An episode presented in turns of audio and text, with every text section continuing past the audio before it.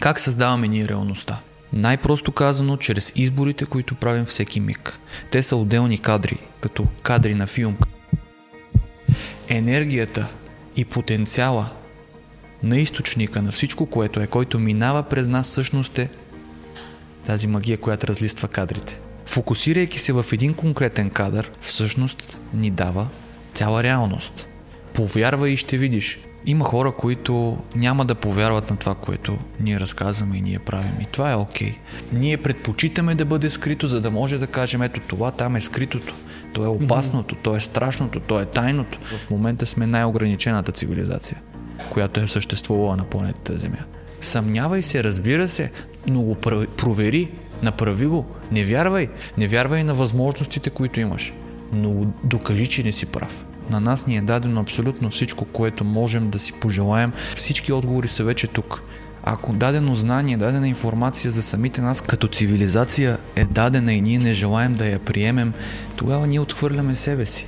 Това сме ние. Ние сме едни изследователи на реалността. Опознавайки непознатото аз, mm-hmm. т.е. тръгвайки навън, търсейки какво съм аз, защо съм тук, на къде вървя, отговорите, които идват, винаги са точни за мен. Нашата индивидуална посока за развитие определя това, което ще се случи. Пътят е безкрайен от една страна и всички пречки, всички трудности, самите ние си ги слагаме и си ги определяме като трудности. Ние сме изключително силни. Истински ние самите не сме нашето его но то е тук, за да осъзнаем, че не сме да. самото его. Каквото излъча като честота, като намерение, като посока, като избор, като послание, това и ще получа. Всички реалности, всички мигове съществуват едновременно във всичко, което е, в целия потенциал. Mm-hmm. Частта съдържа цялото и цялото се съдържа в частта. Ние сме тези, които избират в кой момент къде да сложим фокуса, mm-hmm. но това не означава, че всички реалности и всички кадри спират да съществуват в това време. Ние създаваме света около себе си. Да. Ти си Вселената. Знанието е отговорност. Най-голямата отговорност е най-голяма свобода. Когато кажеш нещо и го правиш на 100% от времето си, получаваш искра в другата част, която казва свободата и ти се казва, добре, готов си, вече е време да полетиш. Но аз в момента съм на ръба. Аз съм на ръба на браснача между двете, между материалното и духовното. Защото излизайки от ограничението на себе си, тръгваме да опознаваме света, чертаем пътя към неизследваното себе си и самият път е баланса между двете. Ние живеем в един хаос. Ако съумеем ние самите да се подредим, ще подредим и хаоса. Ключа е в нас. Винаги е бил в нас. Здравейте, аз съм Живко Кръстев, а вие сте с Limitless. Свободната зона за хората, които вървят по пътя към своето личностно развитие. За тези, които търсят отговори на важните въпроси отвъд очевидното. В днешния епизод предстои да ви срещна с едно от най-популярните лица на българския YouTube. Още 15 годишен той започва да качва видеа, за да достигне до момента днес, 7 години по-късно до канал с над 350 хиляди последователи. От коментари на футболната игра FIFA до разкриване на скритата реалност, мистериите и вечните загадки на живота. Израстването му е уникален пример за възможностите на един млад човек да трансформира себе си и да провокира другите към промяна – много се радвам да посрещна в а, студиото човекът, който непрекъснато доказва, че е възможно да влияем на младите хора чрез а, стойностно съдържание. Казвам здравей и добре дошъл на Стоян Вълков. Много ти благодаря за милите думи. Наистина и за прекрасното представяне. Истината е, че самите ние винаги се променяме. И аз в случая не, правим, не правя и не правим нищо по-различно, просто напомняме на всички това, което вече всички знаем. Надявам се, чрез днешния епизод да напомним на така възможно по-широка аудитория от хора за истината за това, кои сме ние, защото всъщност твоята трансформация смятам, че е един много показателен пример точно за това. Много ти благодаря, че прия поканата и отделяш от твоето време, за да дадеме стойност. Така е. Днес това смятам да направиме, но може би да тръгнем от там. А, ти рядко говориш за себе си не даваш много интервюта. Поне аз може би не съм достигал до така някакви mm. такива изяви твои, но какво не знаем за Чоко? или Стоян? Как предпочиташ всъщност да те наричам? Може Стоян, както, както го чувстваш най-добре. Истината е, че избягвам да говоря за себе си, избягвам да правя интервюта, в които да става въпрос за мен, защото не се имам за голям, не се имам за важен. Не смятам, че аз самият като лице съм по-важен от това, което предавам и представям и ако ги сравним на една маса, всъщност нали, сравнението е излишно. И тъй като моята гледна точка и това, което винаги се старая да, да правя и да практикуваме от гледна точка на цялото, от гледна точка на всичко, което е, някак си аз да се сложа нали, на, отпред и винаги да казвам аз, аз, аз, просто не върви е безотговорност прямо всички. И ще е безотговорност прямо от това, за което аз заставам и казвам. Но въпреки това, ние преживяваме един прекрасен живот на Земята и сме си индивидуални и всеки си има любими неща. Това, което да ти отговоря на въпроса, което може би хората не знаят, е, че аз а, водя един много скромен и много спокоен живот по абсолютно същия начин, по който е пред камера. Много хора последно време се очудват или правят сравнение явно, защото самото време вече става по-голямо и се разтегля, откакто съм започнал до, а, до сега. Виждат как съм бил по-експресивен, по-импулсивен в футболните видеа, в предизвикателствата да. и така нататък, но всъщност това винаги е било една част от мен, но не е била основата, не е била същността на, това, на този, който съм. И сега, когато човек върви по един път и все повече и повече всъщност разкрива и премахва слоевете, за да стане отново себе си, да бъде себе си, тогава всъщност аз, аз се чувствам наистина по-пълноценен, по, по себе си. Ако някой, за него нали, това е странно, в случая аз бих казал, че нали, той не ме е опознал, той не знае всъщност аз кой съм. Да, ние всъщност с теб не се познаваме от преди това, но това, което мога да кажа от комуникацията ни, за да реализираме, да стигнем до тук, да направим този подкаст, е, че съм с точно такива впечатления от теб, с изключителна скромност, въпреки че успехът ти наистина е доста значим, смятам. Благодаря. Не случайно го споменах, когато те представих, тъй като аз създавам съдържание и знам колко е трудно да направиш чрез стойностно съдържание да реализираш всъщност такъв, такъв успех. И за това всъщност, за тази скромност много често всъщност се крият едно такова вътрешно, вътрешно осъзнаване. Личи си, че работиш върху себе си и може би така в пътя ти, не знам ти ще кажеш ако бъркам или не, егото е било това, може би най-голямата борба да се... Защото рано или късно ние се сблъскваме с... По-скоро осъзнаваме в един момент, че егото ни пречи да се така е. развиваме. Е. Ти кога осъзна? Имаш ли такъв, такава среща и сблъсък с егото? Борбата с егото е борба, докато не осъзнаем, че то е приемане. Какво имам предвид под това? Егото е част от нас. То не може да бъде изтрито, не може да бъде игнорирано постоянно на 100% винаги от началото до края на нашето, на нашето съществуване. Така е. Единственото решение, което аз самият съм намерил е да приемем тази част от себе си, осъзнато приемайки я, променяйки я. Тя пак е част от нас, но всеки път, когато имаме допир до нея, всеки път, когато почувстваме това състояние на его, на това да си, да желаеш само единствено за себе си, без да ти пука от това какво ще се случи с всички останали, веднага да го трансформираш в нещо, което да бъде в полза на останалите, без значение дали срещу теб е един човек или хиляди, mm-hmm. когато говориш нали, пред камера. Тоест, егото може да се превърне в наш помощник, в наш приятел, в наш двигател, по същия начин, по който и хората, с които си взаимодействаме. По същия начин можем да обръщаме нашите негативни черти, това да бъдем, например, много бързо, ако се изнервяме, ако ставаме много бързо гневни, а, можем да го обърнем в позитивно и тогава, нали, естественият въпрос е как, как, как ще стане това. Ами, ако аз съм гневен и да кажем викам много на усрещните хора, изкарвам ги виновни, ще продължа да им викам, но в тяхно име. Те да успеят. Да. Ти можеш, изнерви се, изнервям ти се, защото виждам, че можеш повече, а не го, не го проявяваш, не го, не го показваш. Защо? Изкарай този, този вътрешен глас. А егото е много интересно нещо, защото без него ние не можем да съществуваме. Това е нашето ограничение, това е нашето описание за аз съм в, mm-hmm. в цялата Вселена. А ако го няма егото, е няма индивидуалността. От друга страна, когато сме в състояние на покой, в състояние на медитация, ние се свързваме с цялото и ставаме едно с всичко, което е, но ако пък нямаме индивидуалността, не можем да познаем, че това сме ние. Не можем да се отделим, да познаем себе си като всичко, което е.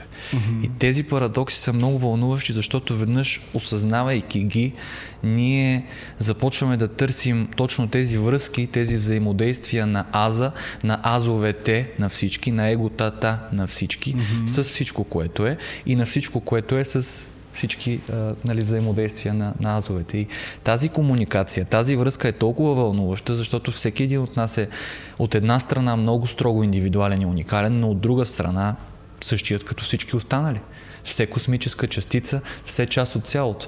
И от една страна, ако се фокусираме върху егото, тогава ще казваме всички са различни, хората не могат да се променят, да. всеки си знае неговото, всеки си бае неговото, но ако знаем същността, механизма, структурата, че ние сме едно, единение, един е ние, ние е един, тогава винаги можем да намерим решение на а, ситуацията, на, на проблема, на предизвикателството, което среща тази, този човек. А имаше ли хора, които ти помагаха по пътя да достигнеш до тези прозрения? Разбира така се. бих могъл да кажа. Разбира се. Ментори имаше а... ли по пътя? На този въпрос аз винаги отговарям двустранно. Ще ти кажа защо. Защото от една страна всички ние имаме духовни учители, рано или късно те се появяват. Птиченцето каца и ако ти леко се обърнеш, го забелязваш и то почва малко или много да те води. Mm-hmm. Така стана и при мен. Но от друга страна всеки е ученик и учител. Всеки един от нас може да бъде учител чрез това, което той е изпитал и своя опит за останалите, които им предстои да имат сходно преживяване. Да каже, виж, аз обърках тук и тук и тук, казвам ти за това, че съм сбъркал, ако искаш ме послушай, но просто да знаеш, да го имаш на предвид, избора винаги си е твой. От друга страна, всеки един от нас е ученик винаги до края на живота ни, защото не можем да в един момент да научим всичко и да спрем и да кажем аз вече знам всичко. Ако винаги сме склонни да се учим от останалите, от техния опит, което е обратното на това, което казах преди малко, всъщност ние стигаме до едно до една връзка, едно допълване и от една страна сме ученици, от друга страна сме учители и заедно вървим напред. Така че, като се върна назад във времето по, то, по тази форма, всеки човек, всеки, всяко мнение, всяко изречение, всеки съвет, това са уроците и, и всъщност събирателната форма може да се каже, че е един голям учител. Но пък фокусираните индивидуални личности, за които ти питаш, също, също присъстват. В моят случай са двама по-изразени и бих казал, че ми предоставиха една много добра настройка за това, което ми се случва в момента. Тоест дадоха ми една основа за размишление, една база с много познания, а, към която отново аз да реша или да тръгна, или да се спра, да ме хване страх и така нататък. Не, че е нямало такива моменти, но в крайна сметка, продължавайки по пътя на, на познанието, човек в един момент остава отново сам. А, сам от гледна точка на това, че взима каквото взима и продължава напред, за да може или да го прилага, или да, да бъде тестван дали го е разбрал. Да. И отново продължава с идеята, че ще среща и други такива хора. Може ли да обобщим, че може би най-големият учител е живота? Абсолютно, на 100%. Има и другото, че учителя идва когато ученика е готов. Така е. Та, в този смисъл всъщност, а, а, кога усети, че си готов? Защото mm-hmm. тази трансформация при теб се случва в така една тинейджърска възраст. Да в момент, в който имаш популярност. В един момент, усети ли момента, в който започна да придобиваш тази популярност? Всъщност и това исках да те питам. Всъщност да, няма да, да те лъжа. Когато правихме песни, когато ам, снимахме видеа на FIFA и така нататък, имаше да. турнета, ходихме по различни а, турнири, по различни градове и няма как да не забележиш, че една голяма група от хора, нали, тълпа, идва, иска, има интерес към теб, иска ти автограф, искат снимки да. и така нататък. Това беше естествено много, много приятно, когато не си го а, когато не ти се е случвало и, и ти се случва в такъв ранен период, ти още не знаеш какво правиш, защо го правиш, пък как ти се е получило и така нататък е много приятно. Това, което при мен стана е, че по-скоро аз не разбрах, че съм на този път, че, че съм на, на духовния път, на пътя на познанието, докато вече не станах по-осъзнат. Защото много често ние не осъзнаваме, че сме на пътя, докато сме на пътя. Mm-hmm. Разбираш ли какво имам да, предвид? Да. И в този план на мисли сега, като ме питаш, нали, аз осъзнавам кое кога се е случило, но тогава, а, всъщност, все, тогава все още аз не знаех не знаех mm-hmm. кое, как да се обърна, кое ми е толкова интересно. Имах много голяма дилема а, между това дали да продължа да правя музика дали да продължа да правя, да снимам нали, на игри тогава за времето, дали искам да стана продуцент, да се занимавам с режисура, дали да... Всички всякакви варианти минаха през главата, докато не балансирах себе си, не хармонизирах вътрешния си свят, започнах да работи повече върху това какви са моите искрени желания, каква е моята пътека за, за живот, за съществуване като цяло, защо съм тук, аз специално. А, отговаряйки си на този въпрос, мога да заявя, че когато човек отговори на въпроса защо самия той е тук, защо, е, каква е неговата мисия, специално на него, тогава той може да тръгне и да отговаря на общите въпроси. Mm-hmm. Каква е нашата мисия, защо сме всички тук, как мога аз да, да, да отдам себе си, да бъда в допълнение на всички вас, за да може вие да тръгнете по вашата пътека и някъде там да се срещнем. И когато поставиш, казвам ти го съвсем честно, когато поставиш всички тези неща на масата или на един кантар, ти кое би избрал? Аз а, бих избрал със сигурност а, самопознанието и този път на духовно израстване. Да, да, но на практика, докато не ти се е случило, докато не си, ти винаги си на него, но докато осъзнато не си на него, ти не можеш да, да вземеш това решение. Разбираш ли какво? Така е, да. да и, и, и някой тогава тази част на, на самопознание, на духовното, на мистичното, когато се появи, тя е като, като един викащ намек, нещо, което се чува, крещи ти, но въпреки това ти сам избираш да го заглушиш. Хората около теб не са такива, средата не е такава, а, целите са съвсем по-различни, материални в случай, ако ти достатъчно потънеш в матрицата на материалното, mm-hmm. всъщност шанса да чуеш безкрайността е много малък. Казвам ти го от... Така е. Повечето хора са потопени в тази матрица и в и тези осъзнавания всъщност ги имат в обикновено по-късен етап от живота си. След 30, след 40, след Аз... 50. Някои дори на смъртното си легло осъзнават това, което така ти си е. осъзнал толкова рано. Аз си мисля, че ти си имал някакво семенце от преди това. Така е. Така е. Защото много е лесно, когато дойде при теб а, тази популярност, да кажем така, просто да се наслаждаваш на твоите фенки, да излизаш да си наваксаш всичко, което е свързано с нощен живот, алкохол. При мен това, за което ти говориш, не ми стигнаха две години, две години и половина да, го, да си го взема цялото. Всичко. Взе си го. Абсолютно 100%. Добре. Това не означава, че до края на живота ми няма да отида на дискотека или нали, да се забавлявам, но генерално като... Това, ето това е много трудно за разбиране и за, за за приемане в моя случай като цяло това, което се опитваме ние да предадем. Окей okay, е да ходиш на, на бар, на дискотека, да се забавляваш, да, да, да искаш да си купиш нова кола, нов телефон, но, но каква е генералната ти посока на развитие? Какво си избрал като код, което да движи твоето съществуване? Ако то е отдай се навън, търси себе познанието в името на другите, развивай съзнанието на, на всички, на, на цялото човечество, тогава тези материални неща, които идват към теб, всъщност те са осъзнати и тогава всичко е наред. Но ако желаеш материалното, за да докажеш всъщност колко много желаеш материалното, за да се покажеш, че си по-велик от някой друг, за да се mm-hmm. сравняваш с приятелите ти или средата ти, за да кажеш, ето аз си купих по-хубава кола, по-бърза или по-хубав телефон, тогава то всъщност контролира теб и ти на кого се отдаваш. А, тръгвайки от тази посока, от моята гледна точка, на мен ми е ясно какво mm-hmm. аз трябва да направя и как функционира структурата на света.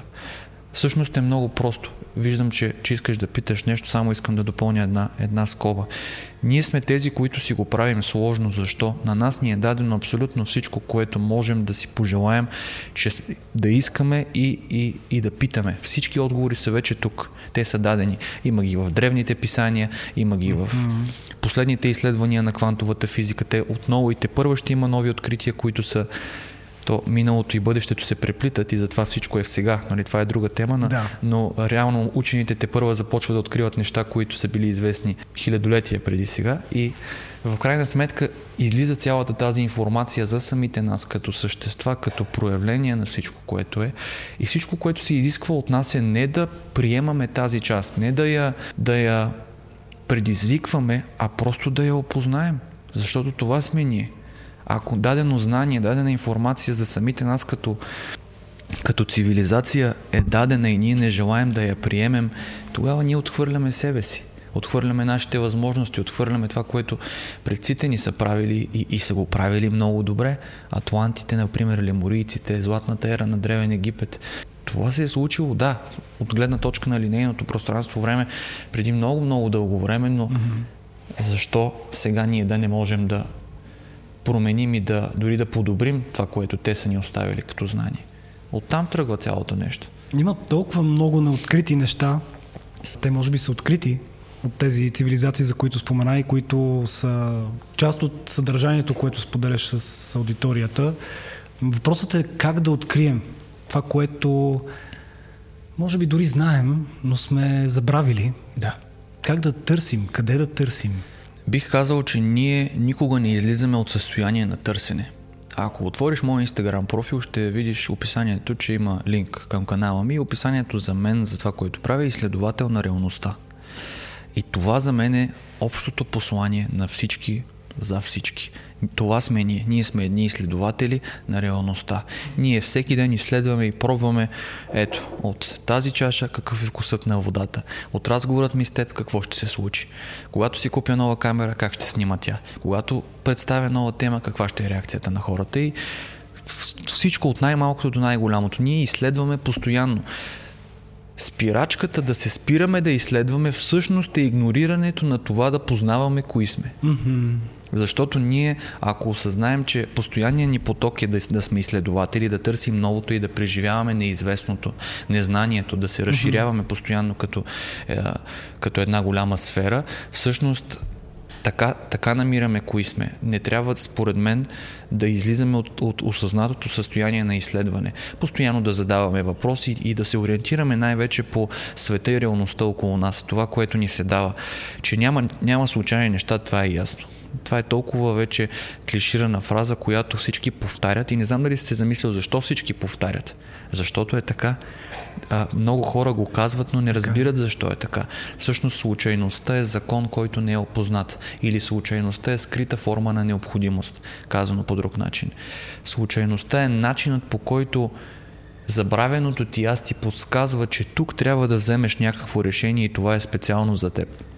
Разглеждайки го по този начин, имаме нашето индивидуално аз, нашето ограничение, нашето его и нашето непознато аз. Обединявайки ги, даваме нашето съществуване, нашето всичко, което е.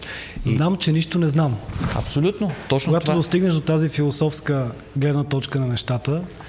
Точно оттам тръгнах и моето аз, ограничението, опознавайки непознатото аз, uh-huh. т.е. тръгвайки навън, търсейки какво съм аз, къде съм тук, Да. защо съм тук, на къде вървя, отговорите, които идват, винаги са точни за мен, защото няма да се появи нищо, от което ти нямаш нужда. Следователно, ако аз приемам всичко с отворена ръка и го последвам, еми, спрямо вчера, спрямо миналия месец, аз ще съм се разширил множество пъти и там се крие отговора на твоя въпрос, как да го опознаваме. Мога да си позволя да дам и един кратък принцип, нали, малко по-конкретно, как да стане на практика. Точка, точка едно, имам идея. Получавам идея. Точка 2. Приемам тази идея и я правя. Точка 3. Правя тази идея толкова пъти, докато не започне тя да става удоволствие. Най-позитивно, чрез позитивен и над, най-нахално себе си се самодисциплинирам, колкото и да не ми е приятно да ям пъпеш, примерно, да изследвам аз състоянията на пъпеша. Пъпеш в блендер с сок, нали, сок от пъпеш, пъпеш студен нарязан в, в, в купа, а, сладкиш от пъпеш, не знам каквито са разновидностите на това. Обследвам всички, продължавам да, да, да го правя, в един момент започва да ми харесва. А, бе, то не било толкова лошо. Или кафето, или... Много, много добра всичко, метафора. Всичко. Много. Четвърта точка. Когато ми стане удоволствие и прекалено много пъти съм го правил и вече съм го опознал и знам, че ми е приятно, се връщам на първа. Нова идея. Ме ми звучи като развитието на твоя канал и това, което правиш. Като формула за успеха на това, което правиш. Някак това е. Това е съвсем елементарен принцип а, и прост пример, в, от който виж, виж как, как много лесно ни подсказва ние да не, да не се даваме на егото и да не потъваме в, в индивидуалното аз. Защото на четвърта точка имам нова идея. Преди това правя достатъчно, за да ми стане удоволствие. Естествено, преживявам, наслаждавам се, да. пробвам различни вкусове. Но четвърта имам нова идея. Тоест не се подавай на това нещо, колкото и да ти е приятно да те контролира, давай нататък. Давай, защото има много неща. И самото даване, самата посока, самия стремеж към е това, което ни оформя като изследователи на реалността. Осмият принцип на развитие е следния. Стремежът към каквото и да е се проявява едновременно със своята противоположност на същото това, каквото и да е, на същия този стремеж. И само фокуса към една от двете половинки определя характера на резултата. Ако няма фокус, всичко остава възможно. Тоест, стремежа, нашето намерение, нашата индивидуална посока за развитие определя това, което ще се случи, определя фокуса, определя характера на самия резултат. Дори не точно това, което ще ни се даде като резултат във форма, защото в крайна, в крайна сметка то няма значение. Дали а, сакото ми е сиво, жълто, бяло или оранжево. В крайна сметка важното е, че е сако. И аз съм искал сако. Или съм искал да дадено съобщение, дадено послание да стигне до хората. Доколко точно, няма значение, нали е стигнало до хората. Продължавайки по тая пътека, а, всъщност ние осъзнаваме, че пътят е безкрайен от една страна и всички пречки, всички трудности, а, всъщност самите ние си ги слагаме и си ги определяме като трудности. Егото, както ти каза, ако можем да за малко да го отделим и да го обвиним, а, всъщност е, е, е причината за това на даден етап ние да се спрем и да кажем, виж, а, мен не ми харесва това сако или не ми харесва как стана по този случай, това вече не ми е удоволствие. Да, да, ама това е от тази гледна точка стъпка назад. Точно така. Тоест, дай да видим още да. малко за напред, да видим, защото зад тази врата идва нова. Просто в даден момент нас самите а, ни хваща страх. Започваме да имаме капризи, започваме да търсим далаверата, защото истината, приятели, е, че човек да опознае всички вселенски закони, да опознае принципите, по които съществува света, модела на нашето съществуване, ние сме изключително силни. И осъзнавайки ги, това може да се превърне в един капан, защото ние можем да обърнем цялото това знание само за нас самите. И тогава ще да. постигнем много материални успехи, ще постигнем много неща, които са свързани с нас, но в един момент, тъй като всичко е двойствено и каквото излучиш, това получаваш винаги, в един момент ще ни се върне на по такъв начин, че може да ни съсипе изцяло. И ако сме наясно с това, ние никога, човекът на знанието, нали, както се изразява и Дон Хуан и Карлос Кастанеда, не може да се остави на това да го контролира, не може да се остави на индивидуалния аз да решава вместо самият него, защото истински ние самите не сме нашето его. Това е уникален пример, между другото, с Дон Хуан. Да, и с... но той е тук, за да осъзнаем, че не сме да. самото его. Mm-hmm. Без него как ще разберем? То в този ред на мисли всъщност може би извода какъв е, че даването, т.е. знаещия, когато дава, какво? Чувства се жив? Когато, да, когато знаещия дава, той развива както себе си, така и останалите. Когато, дава, когато знаещия реши, че ще запази всичко за себе си, той нито развива останалите, нито развива и себе си. себе си. Елементарно. И може дори да го причислим към принципите на кармичните зависимости. Така е. Защото ти когато даваш, съответно и ще получиш. Това е всички кармични зависимости, понеже споменаваш тази тема, са показани в четвъртия закон за съществуване. Те са пет. Четвъртия закон казва следното. Каквото излучиш, това и ще получиш. Ние го познаваме тук на Земята като закона на привличането. Всъщност mm-hmm. това е четвъртия закон за съществуване. Каквото излуча като честота, като намерение, като посока, като избор, като послание, това и ще получа. Проблема знаеш ли къде е? Че самите ние, заради егото, сами се залъгваме, че това, което ще получим, ще бъде подадена форма. И самите ние искаме и желаем тази форма да бъде конкретна форма, която на нас ни харесва. И даже си я определяме и си искаме точно това.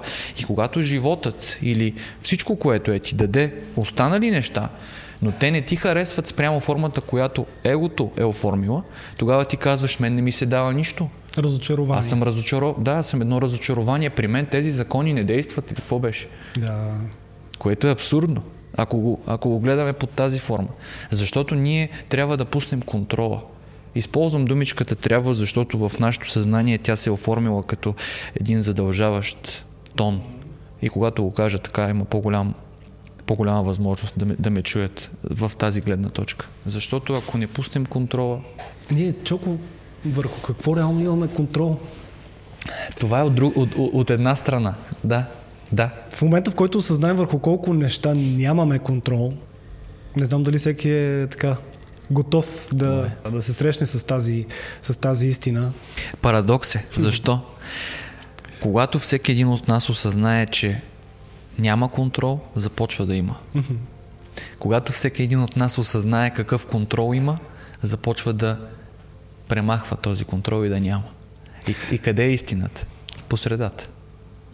Между двете. Точно така. А само да не забравя, защото така се сетих да те попитам тези принципи, които спомена, къде могат да ги видят хората обобщени, синтезирани. Има ги в, в канала, съм направил всичко възможно да ги има в две, Добре. две големи предавания, два големи филма. Един е два часа и половина, другите са разгледани много обстойно с всички доказателства за хората, които имат да. нужда от за хората, които се интересуват Разбира се, в тези двата филма. Мистериозните, 8 принципа, да ги... мистериозните 8 принципа на живота се, се казват и след това имаме и обяснение по-детайлно и по-дълбоко за хората, които им е още по-интересно как всъщност функционират а, mm-hmm. принципите и защо те са ни дадени преди 30 000 години.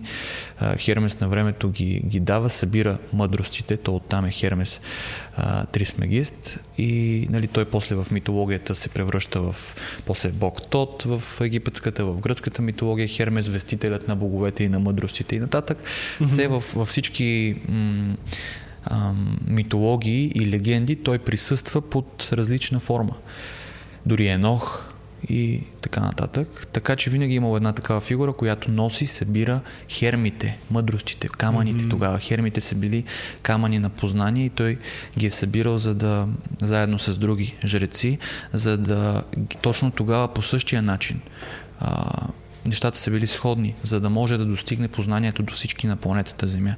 Защото тогава по по, в тези времена имаме няколко големи потопа, имаме рестарт пълен на цялата човешка цивилизация. Естествено, когато се случи един такъв глобален катаклизъм, който от една друга гледна точка сега се замислям, частично се случи.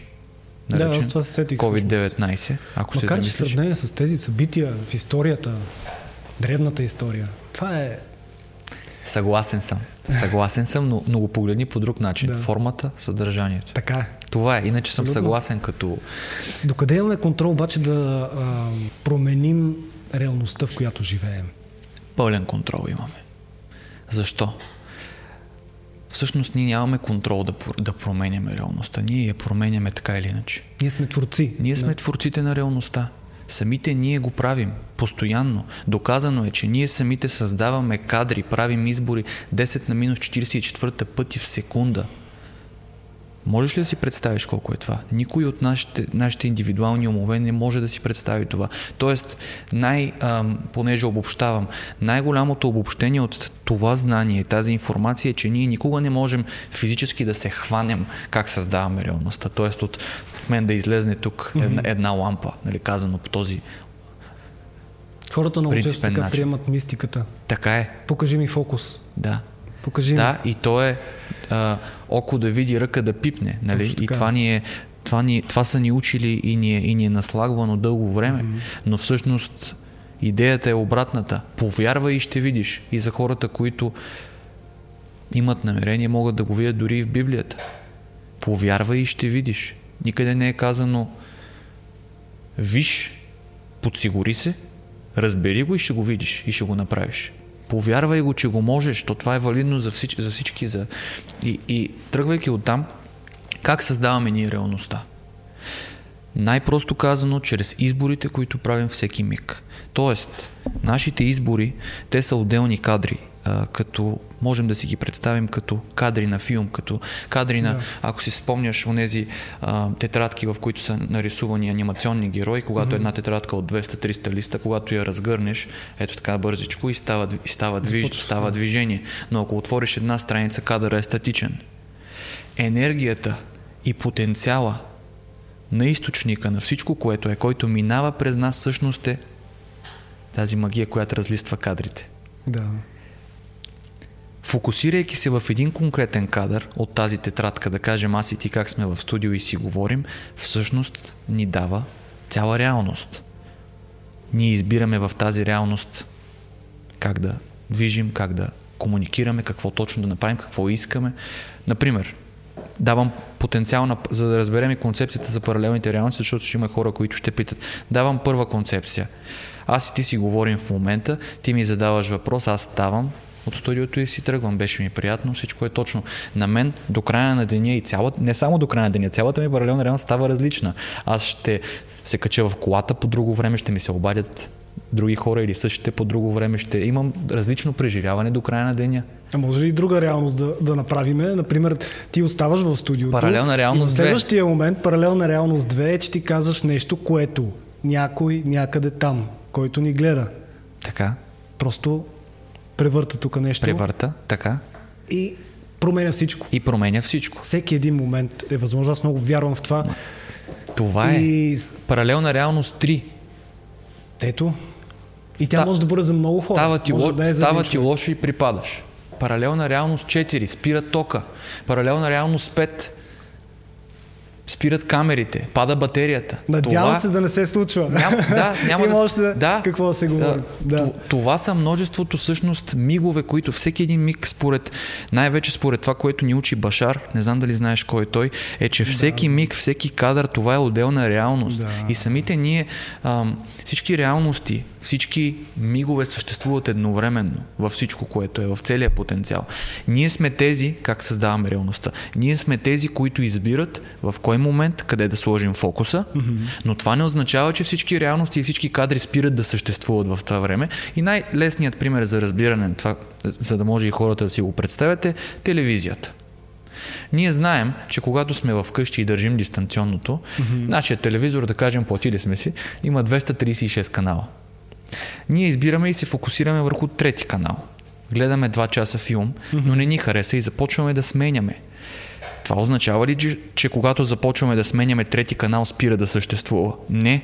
Той продължава да върви, просто на нас не ни е интересно. След това сменяме на да. киноканал, искаме да гледаме друго нещо. Пак сменяме между всички кадри и решаваме. Но другите съществуват. Като стана въпрос за кино, аз а, в момента си затвърждавам така усещането за теб, защо си избрал кинорежисура. Защо? Защото та, това подреждане на кадрите, когато е в твои ръце, всъщност а, това ти дава такава огромна свобода да твориш и да създаваш реалности, която смятам, че е абсолютно без ограничения. Няма лимит. Това е. Да създаваш реалности и тези реалности да влияят на хората. Това е една много голяма магия. Така е. Аз, докато се готвех за подкаста, както ти казах, предварителния разговор, попаднах на едни много интересни така, цитати от филми, които наистина са точно в контекста на това, което си говориме. Може би един от най-интересните тук, който съм си извадил всъщност, ще го прочита направо. Той е от Матрицата. Всички Супер. предполагам, че са гледали филм, който така аз доста се чудех документален ли е, игрален ли е, какъв е, до, доста така символи има в него, които говорят. Така е. И тук на езика на Морфис, или Морфиус, всъщност не знам как по-правилно, той казва така. Опитвам се да освободя ума ти, но мога само да насоча вратата. Ти сам трябва да излезеш на свобода. Така е. Това ли е което целиш с канала ти? Това е. Да направиш с хората. Този цитат, благодаря, че, благодаря че го споменаваш. Това е описанието не само на моя канал, аз виж искам да бъда разбран правилно. А, има хора, които няма да повярват на това, което ние разказваме и ние правим. И това е окей. Okay. Има хора, които изключително много подкрепят това, което правим, но не искам аз да бъда единицата или, или да кажа само тук това се прави. Виж, ние го съдържаме като, mm-hmm. като код, като послание.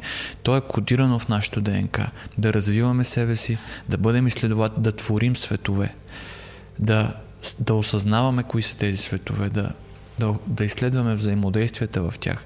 И в този план на мисли, това, което а, казва цитата, всъщност въжи за всички. Да, Част от посланията и главното послание в нашите предавания е това, но нека да не остава неразбрано. Посочваш вратата. Това е.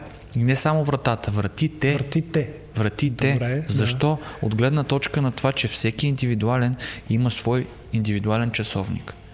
Ти, както каза в началото, за едни на 35-40 ще разберат, че са вратите, не е вратата всъщност. Защото общата врата всъщност е разделена на безкрайно много малки врати. Безкрайното много малки врати формират една обща врата. Mm-hmm. Частта съдържа цялото и цялото се съдържа в частта. Така че избора, свободата и отговорността са може би трите неща, които аз бих желал да напомням и да досаждам с тях много дълго време. А докъде сме свободни всъщност, защото матрицата разглежда една реалност, която хората са машини, те са под един пълен контрол, може тук да така доста да се използват като символи, дори да се, така, да се свърже с образа на големия брат, Big Brother или пък на образа на Господ също така, който контролира всичко. Има ли такъв контрол според тебе? Матрицата показва, и не само матрицата, има още няколко такива заглавия, които не случайно са останали толкова дълго време като едно голямо напомняне, като една голяма камбана. Ей, гледай този филм и виж какво може да се случи. Виж какво се случва. Mm-hmm. Виж какво се е случвало. Mm-hmm.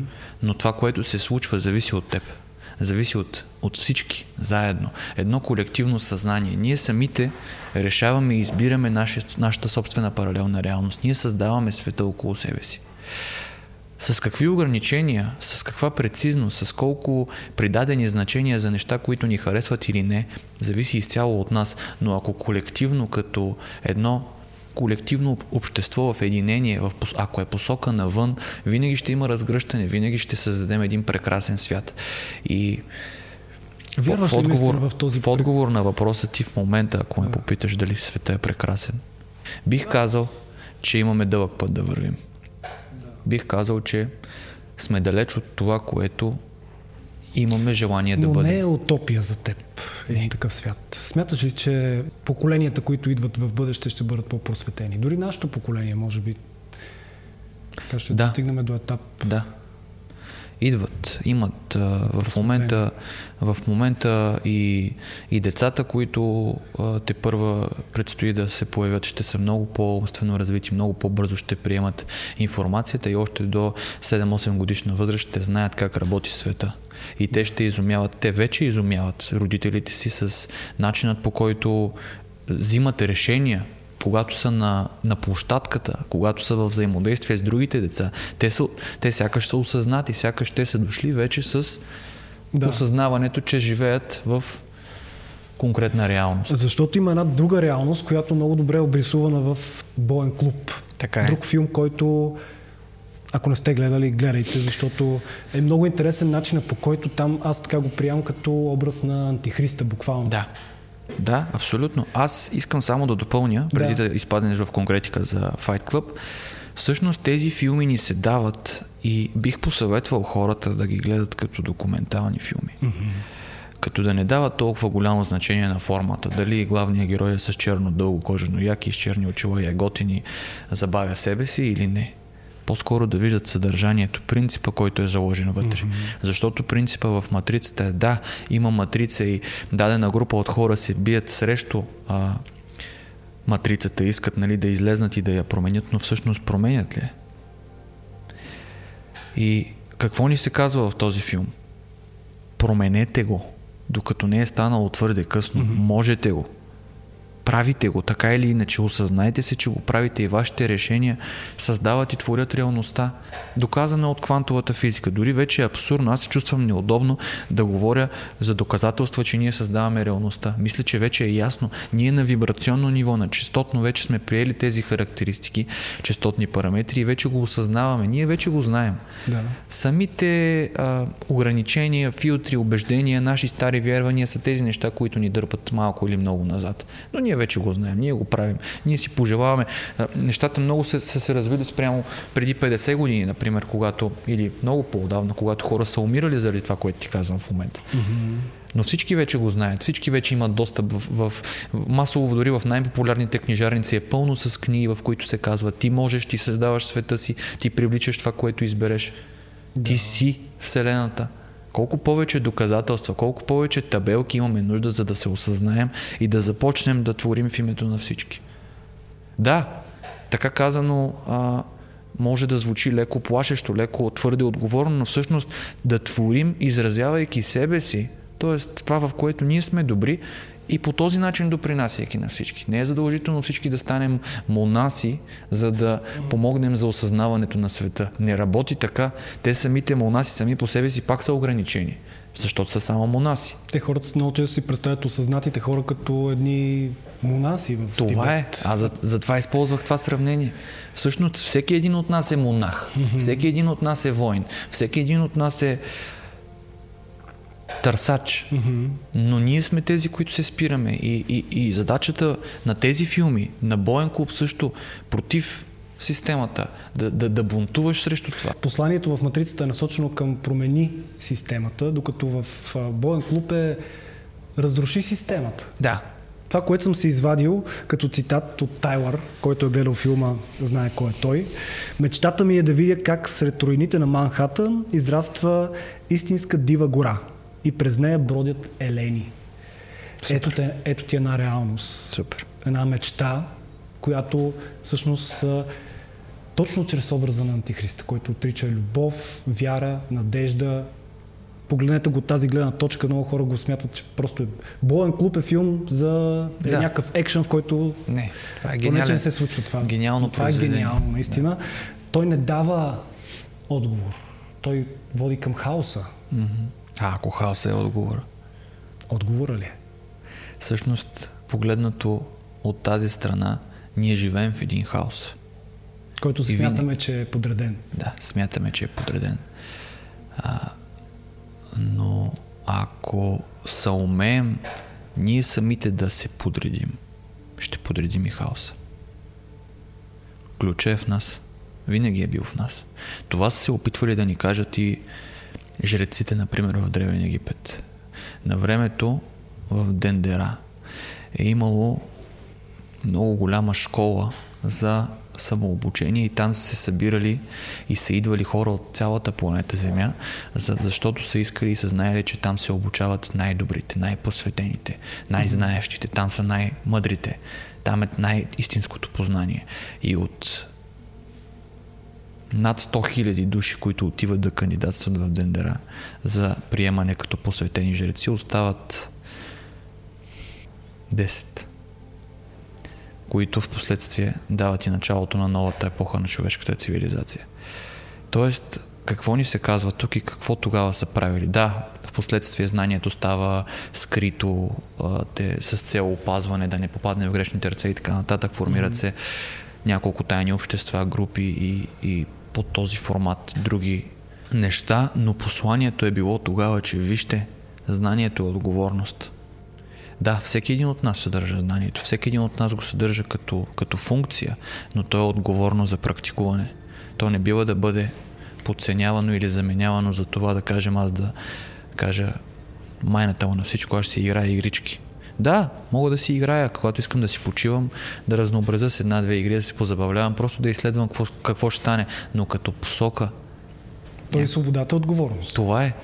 И всъщност най-голямата отговорност е най-голяма свобода. Mm-hmm. Защо? Защото когато ти си най-голям, най-много отговорен и, и застанеш за думите си, държиш на изборите си, държиш на думата си, когато кажеш нещо и го правиш на 100% от времето си, тогава ти получаваш изкрава в другата част, която казва свободата и ти се казва, добре, готов си, вече е време да полетиш. И всички най-важни битки се водят а, вътре в нас.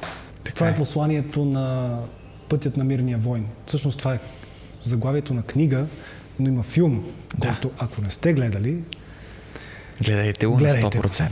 Го. Гледайте го. Филмът се казва Войн на мира. Войн Обърнали мира. са малко, няма значение. Превода е малко така Peaceful Warrior. Да. Някакси превода не може да опише огромната стойност, която носи този филм. Наистина толкова много прозрения. Радвам се, че го гледах, когато бях, може би съм бил на твоите години. Някъде на 22-23. Изключителен филм. Изключителен филм. Пътя на един младеж, който тотално преобръща живота си и уроците на неговия учител. Да, на Сократ. Да. Интересното е, че в неговия случай трябваше да се случи едно, едно един такъв а, катарзис. катарзис, който беше предшестван от а, тотално преобръщане на живота, така на е. ценностите, е. на ценност на криза, екзистенциална. Ако направиш паралел с твоя живот, има ли неща, които са сходни? Абсолютно, на 100%. Книгата Пътят на мирния войн като цяло си олицетворява и моя живот. Тя не случайно ми е любимата и е първата, която давам като, като съвет за някой, който иска да тръгне по тази пътека. Пътят на мирния войн е уникално преживяване. Уникално. Има след това части допълнения, но те не са толкова силни. Тя сама по себе си е книгата, защото вътре ставаме свидетели на тази трансформация на, на главния герой Дан. Mm-hmm. Дават я в а, много в много прекрасен вид. Трансформацията е прекрасна, макар и да има катарзиси, много лоши моменти. Той иска да си, да си тръгне, иска да, да, да се самоубие, иска да се откаже. Всичко, което може да се сетиш, което егото ти казва, докато не го пуснеш и не го приемеш за част от себе си и не го разгърнеш и то вече не играе, не играе такава роля. Когато среща Сократ, когато го описва като странник, като човек, който говори глупости и няма идея за какво става въпрос. Това е и при мен. И при мен се случи така и съм много радостен, защото м- другата реалност не ми допада. Тя е там. Тя беше ясна. А имаш ли някакво събитие в живота ти, което да отключи това? Нещо, което да... Както главния герой. В, главния герой в, в случая много хубаво е показано, защото обикновенно самите ние е редно да преминем през някакъв по-голям катарзис, ако търсим промяна и търсим трансформация. И в случая а, при мен има няколко такива моменти, но естествено ако ги сравняваме с литературни произведения или филми, mm-hmm. не винаги са толкова чак. Нали знаеш, в киното и в. Да. То макар, че е базирано е, на да, реален случай но, в случая. Да кажем, че понякога е леко пресилено с да. цел хората да се стреснат, mm-hmm. за да може да се променят, което е супер, защото пак говорим за тази осъзната посока. Да. И всъщност при мен имаше няколко такива момента, когато спрях с музикалната ми кариера, когато се разделих. Бил ли си на ръба, наистина? На ръба на кое? На ръба, да усещаш, че си на някакъв ръб. Да. Но аз в момента съм на ръба. Аз съм на ръба на браснача между двете, между материалното и духовното, между преживяващото и непреживяващото. Човек, как се Тогава, пази равновесие? Това е... Ръба е, е, е самото равновесие. Защо? Докато ние изследваме ръба, достатъчно дълго под същата форма. Имам идея, правя, тя ми става удоволствие. Той почва да ми става познат. Знам къде са нишките, знам къде, са, къде е по-остро, къде е по-малко остро. И в един момент той става път, става магистрала, че и широка. Но ако го гледаме само като едно острие, което е обърнато така, много лесно ще паднем. Но ако изследваме самият път върху острието, всъщност то почва и той да се разширява. Разбираш ли? Да. И тогава ти си склонен в един момент да си с приятели, да викаш, да крещиш, да се забавляваш, да ръсиш глупости и прости, но в друг момент, когато те поканят на едно, в едно прекрасно предаване, ти да застанеш зад това, което е самото съществуване и да размишляваш и да събеседваш за самото съществуване. И това не е шизофрения. Не, това е, не това е- всъщност, е... всъщност това е целостта ни като хора, защото Точно всички имаме различни интереси и защо според теб масово хората, които са фокусирани върху материалното, когато някой от тях се фокусира изцяло върху духовното, казват за него, че е станал луд, странен, да. а, шизофреник и така нататък, защото и те до някъде му казват отново и му посочват пътя, защото той е минал отново в едната крайност, само духовното. От друга страна, тези пък, които са само в материалното, по същата, по същата схема. Пари, удоволствия, mm-hmm малка ценностна система и така нататък. Тоест, единственото решение, което в крайна сметка излиза за всички нас е да обединим тези две кълба и да видим какво ще се случи. И в крайна сметка ДНК-то е двойна спирала, никога не е била единична. Двойната спирала ДНК създава реалността. Двойката, двойката фотони се разтегля Клетката се дели на две. Ин и ян. Всичко. Всичко е двойствено. Ние живеем и то ни е показано. Слънце, луна, нощ, ден, черно-бяло, добро, лошо. До утре. Може до, да се ги избавяме, До утре. Да мъжка, женска енергия, нали, както... А баланс възможен ли е? Това е баланса. Това се опитвам Това е да кажа. Това е баланса. Само когато синхронизираме тези две... Ама хората искат две, рецепта две, на баланс. Хората, хората искаме винаги всичко да ни е много лесно, да ни е наготово и търсим далавера. Далаверата откъде идва? Дал, вяра. Вера от mm. старобългарски. Дал вяра. Предал вярата. Ето, това не се бях замислил. Замисли се защо. Дал предал вярата. Тоест аз да предам моята вяра за това, което мога и света, света който създавам на някой друг, той да го направи вместо мен и да ми каже всичко как става. Е, тогава аз всъщност направил ли съм го? Или трябва да му се поклоня и да кажа, шапка ти свалям. Тук си ти. Това е. Не се замисляме на тези думички. Не се замисляме, че вяра в същността си е в я като като, като ай, като мен, я, mm-hmm. аз се явявам в я, ра, светлината. В мен е светлината е вяра. Да. А ние от какво сме направени? От светли... В Библията е казано в Евангелието от светлината, която дойде сама от себе си. Е... Силата на Словото. Това е. Да, колко е Тя е- показателна. Е, да, то е сила на Словото, то е кодирано навсякъде. Ако тръгнем да го гледаме в, в други елементи, в клетките, в растенията, в дървото, в охлюва, как е с една спирала. И тя е навън, ако се замислиш. Това е и девятката всъщност. Пълна отдаденост навън в олицетворение с всичко, което е, за всичко, което е. Колко от нас и колко пъти разглеждаме нещата по този начин? Колко често се замисляме за това, какво означават думите, които използваме всеки момент? Това са въпроси, които аз бих задал.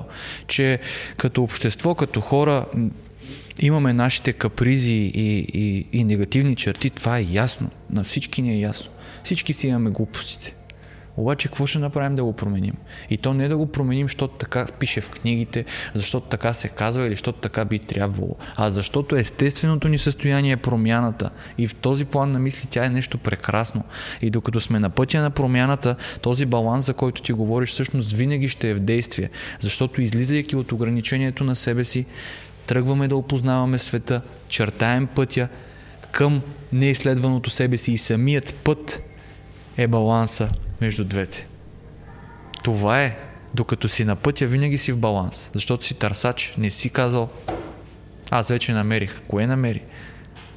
А смисъл на човешкия живот. Това е. Това ли е? Абсолютно това е. Да бъдем търсачи в, като съществуване. Винаги да сме готови да приемаме това, което ни се случва за нова възможност за развитие, като космически същества. Защото като хора ние сме ограничени имаме някакъв лимит. Но като потенциал, като смисъл, като посока, която можем да, да даваме като развитие на нашите енергийни възможности дори. То е безкрайно. Има всякакви примери. Можем... Може ли да го погледнем, извинявай, че те прекъсвам, но още да го разширя така за а, зрителите да? отвъд смъртта и отвъд този Аз... тленен живот. За това казвам като смисъл на съществуване. Не съм казал като смисъл на човешко съществуване. Първи закон за съществуване се казва така, вие съществувате и това е непроменяемо. Самото съществуване като дефиниция mm-hmm. означава, че аз съществувам. Самото несъществуване като дефиниция, т.е. аз, както ти казва за живота след смъртта, да спра да съществувам, mm-hmm. да се замислим. Несъществуването по дефиниция означава, че то не съществува. Тоест всичко съществува и винаги съществува. Тоест ние сме безсмъртни в това отношение. Да, като форма, като различни пътища и животи, които ще преминем. Винаги ще сме различни, ще сме индивидуални спрямо тогавашната форма, но като потенциал, като съществуване сме винаги тук и сега. Винаги сме тук. И когато човек осъзнае тази дълбока древност и истина, той става безкрайен, той става безграничен. И ако насочи всичко това към и използва това, че в случая, както, съм, както е при мен съм го осъзнал по-рано от гледна точка на сега, а, и го дава, тогава всичко е прекрасно. Кой, когато реши, когато му дойде момента, но затова един от принципите, които а, са в предаванията е дай всичко, а нека всеки вземе толкова, колкото пожелае. Но то пак ще е там. След време, като пожелае, пак заповядай, вратата е отворена. Да. Това е смисъла на живота. И да е, живеем тук и сега. И да преживяваме е... тук и сега. Живота е съвкупност от взети решения. Живота е... Смисълът на живота е живот със смисъл. Какви цивилизации са съществували освен нашата? Какви ли не? Защо се ограничаваме в мисленето си? Не звучи наистина като много откачено.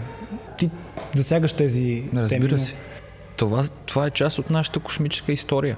Не е ли част от матрица всъщност това разбиране, че това е света, тази цивилизация, Точно- която ние познаваме? Точно това, което ти определяш като матрица и, и отговора на този въпрос, защо ние по-трудно приемаме и отказваме, че там някъде е имало някой преди нас, че всичко това, което знаем в момента като човешка цивилизация е благодарение на нашите предци, всъщност идва от контрол, от това, че ние искаме хората като човеци да сме богове, да се чувстваме като най-силното нещо в цялата Вселена.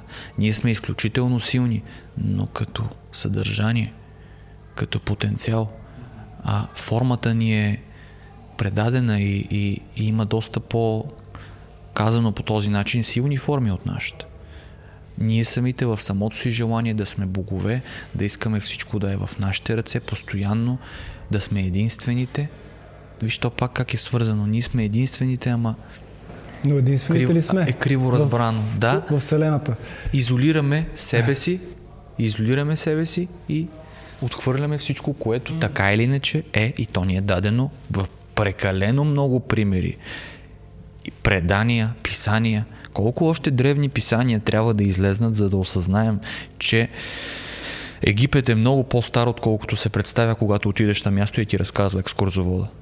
Колко още древни писания трябва да излезнат, че Атлантида всъщност е била една изключително технологично развита цивилизация. Те се боравили с акустична левитация, боравили се с създаване на портали между цялата планета Земя и са пътували по този начин. Всъщност някои от тези портали всъщност и до ден днешен стоят като места, които се водят или чудеса, или свещени места и стоят там с напомнянето. Ето тук стояхме ние.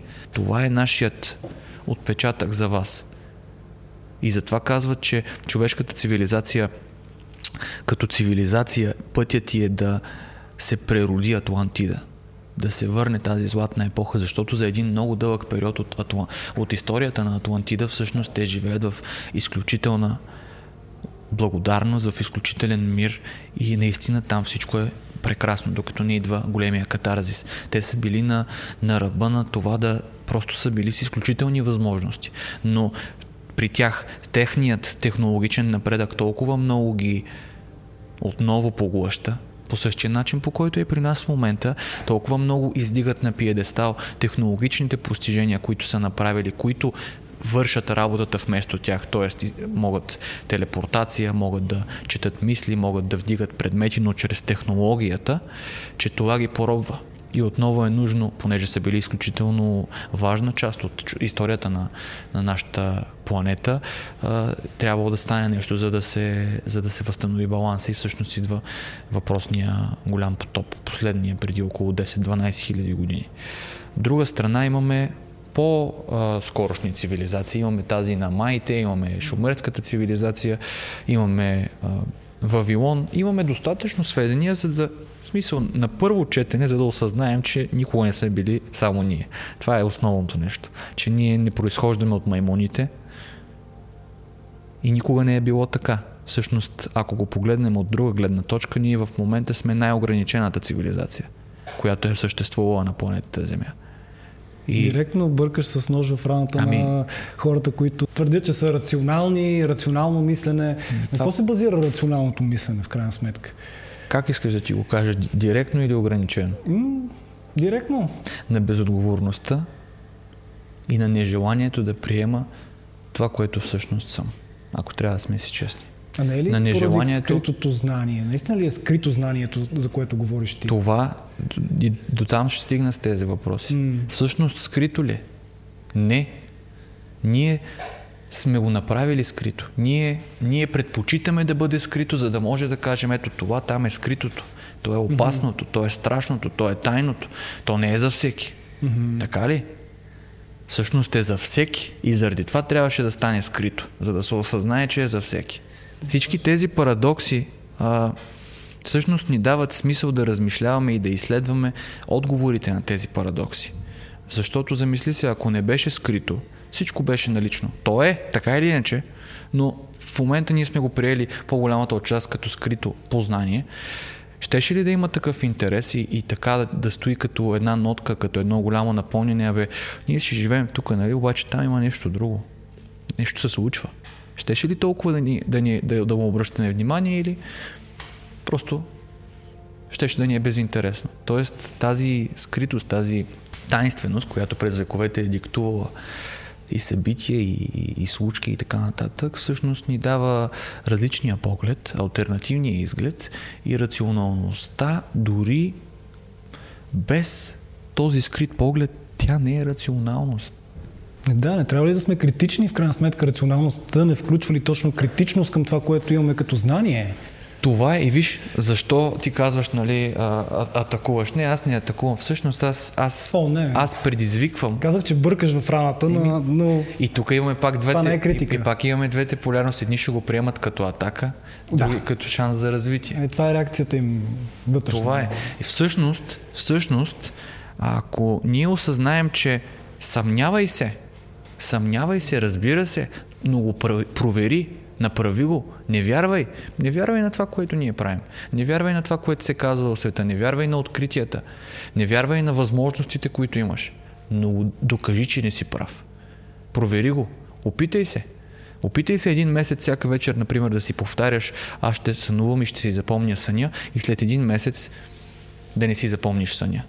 Да, тогава след 30 дни, ако не стане, всъщност ти ще си докажеш колко си силен, колко ти е силна съпротивата в това да не стане. Е, ти отново съдържаш тази сила. Знаеш ли, извода тук, който ми хрумва на мен от всичко това, което си говорим е, че а, ние от една страна сме забравили като хора какви сме всъщност отвътре, от друга страна като цивилизация сме забравили какви са нашите предци. Така е. Тоест и на едно индивидуално и на едно колективно ниво всъщност имаме доста сериозни проблеми, които много често ни вкарват в едни такива матрични зависимости, вкарват ни в реалности, които много често така масово хората като че ли някакси ми се струва, че в България е често срещано се изживяват като жертва на обстоятелствата. Като... Всъщност ние се вкарваме в тези реалности. Ние самите. Ето за това е толкова важно да говорим това, което говорим. А, Абсолютно. Ето за е. това. Точно за това на всяко едно предаване накрая има 2-3 минути, в които има свободно слово и свободна реч на специално на скритата реалност.